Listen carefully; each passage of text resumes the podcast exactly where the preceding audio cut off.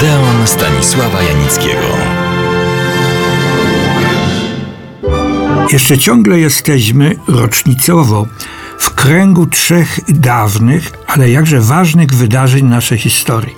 Pozwolę sobie przypomnieć zakończenia okrutnej, barbarzyńskiej i haniebnej pierwszej wojny światowej, trzech zbrojnych powstań śląskich i w pełni udanego powstania wielkopolskiego.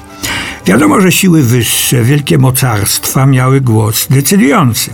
Ale my, Polacy, Czesi, Słowacy, Węgrzy, Litwini, Słoweńcy i wszyscy inni, walczyliśmy o swoje należne nam prawa do wolności i niepodległości.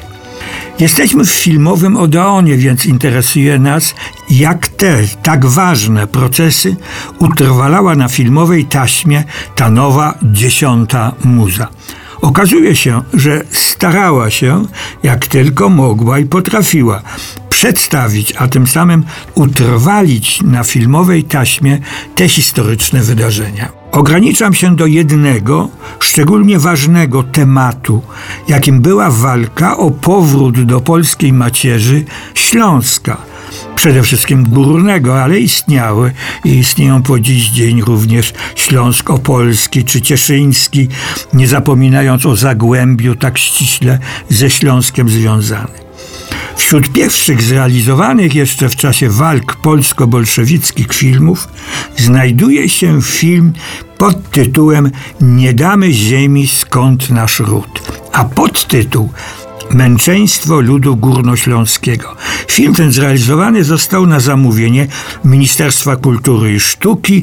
Część zdjęć kręcono na Śląsku w kopalni Saturn. Kopia tego filmu niestety nie zachowała się, więc akcję zrekonstruować można dziś jedynie na podstawie materiałów prasowych. Oto ona. Bohaterem jest młody Sztygar, który na wieść o wybuchu powstania na Górnym Śląsku wraca z frontu wschodniego i staje w szeregach powstańców. Towarzyszy mu, zakochana oczywiście w nim, młoda szlachcianka.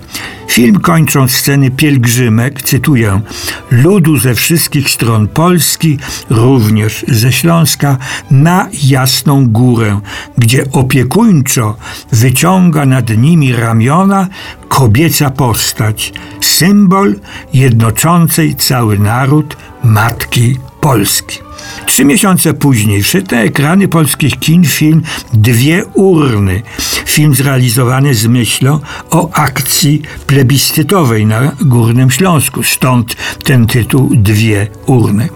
Jak zanotowano, Film łączył sceny inscenizowane z dokumentalnymi. Tak na marginesie, ten zabieg łączenia fabuły ze zdjęciami dokumentalnymi, znany i stosowany był już w pradziejach, także polskiego filmu. Realizatorzy filmu Dwie Urny o dramatycznych plebiscytach na Górnym Śląsku nie zgrzeszyli owym dokumentalno-fabularnym łączeniem, ale, cytuję, niskim poziomem artystycznym, co spowodowało, że film zdjęty został z ekranów. I od tej pory tematyka śląska zniknęła z polskich przedwojennych ekranów. Trudno w to uwierzyć, ale tak było.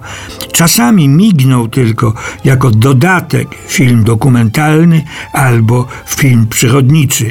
Z archiwalnych zapisów udało mi się wyłowić tylko kilka, nazwijmy je śląskich dokumentów. W 1932 roku powstał i był wyświetlany w kinach film Stolica Śląska Katowice.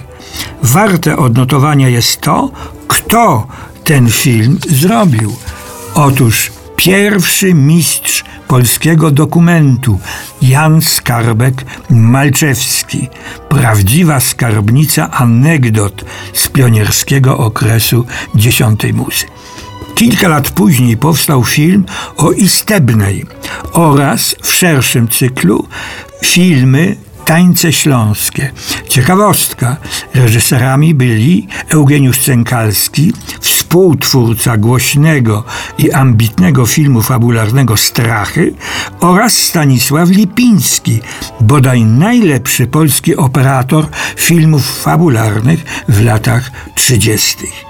Zamyka te przedwojenne śląskie filmowe ślady film w kopalni węgla, znowu Eugeniusza Cękalskiego i operatora tym razem Stanisława Wola. Obaj robili i po wojnie filmy fabularne. Przedwojenny śląski remanent nie jest nadmiernie obfity, ale powstał jednak film, który nie zdążył mieć premiery, bo wybuchła wojna, druga wojna światowa. To czarne diamenty. Nie wszedł on wtedy na ekrany, ale kopia istnieje i obejrzeć go można. Opowiem o nim już wkrótce.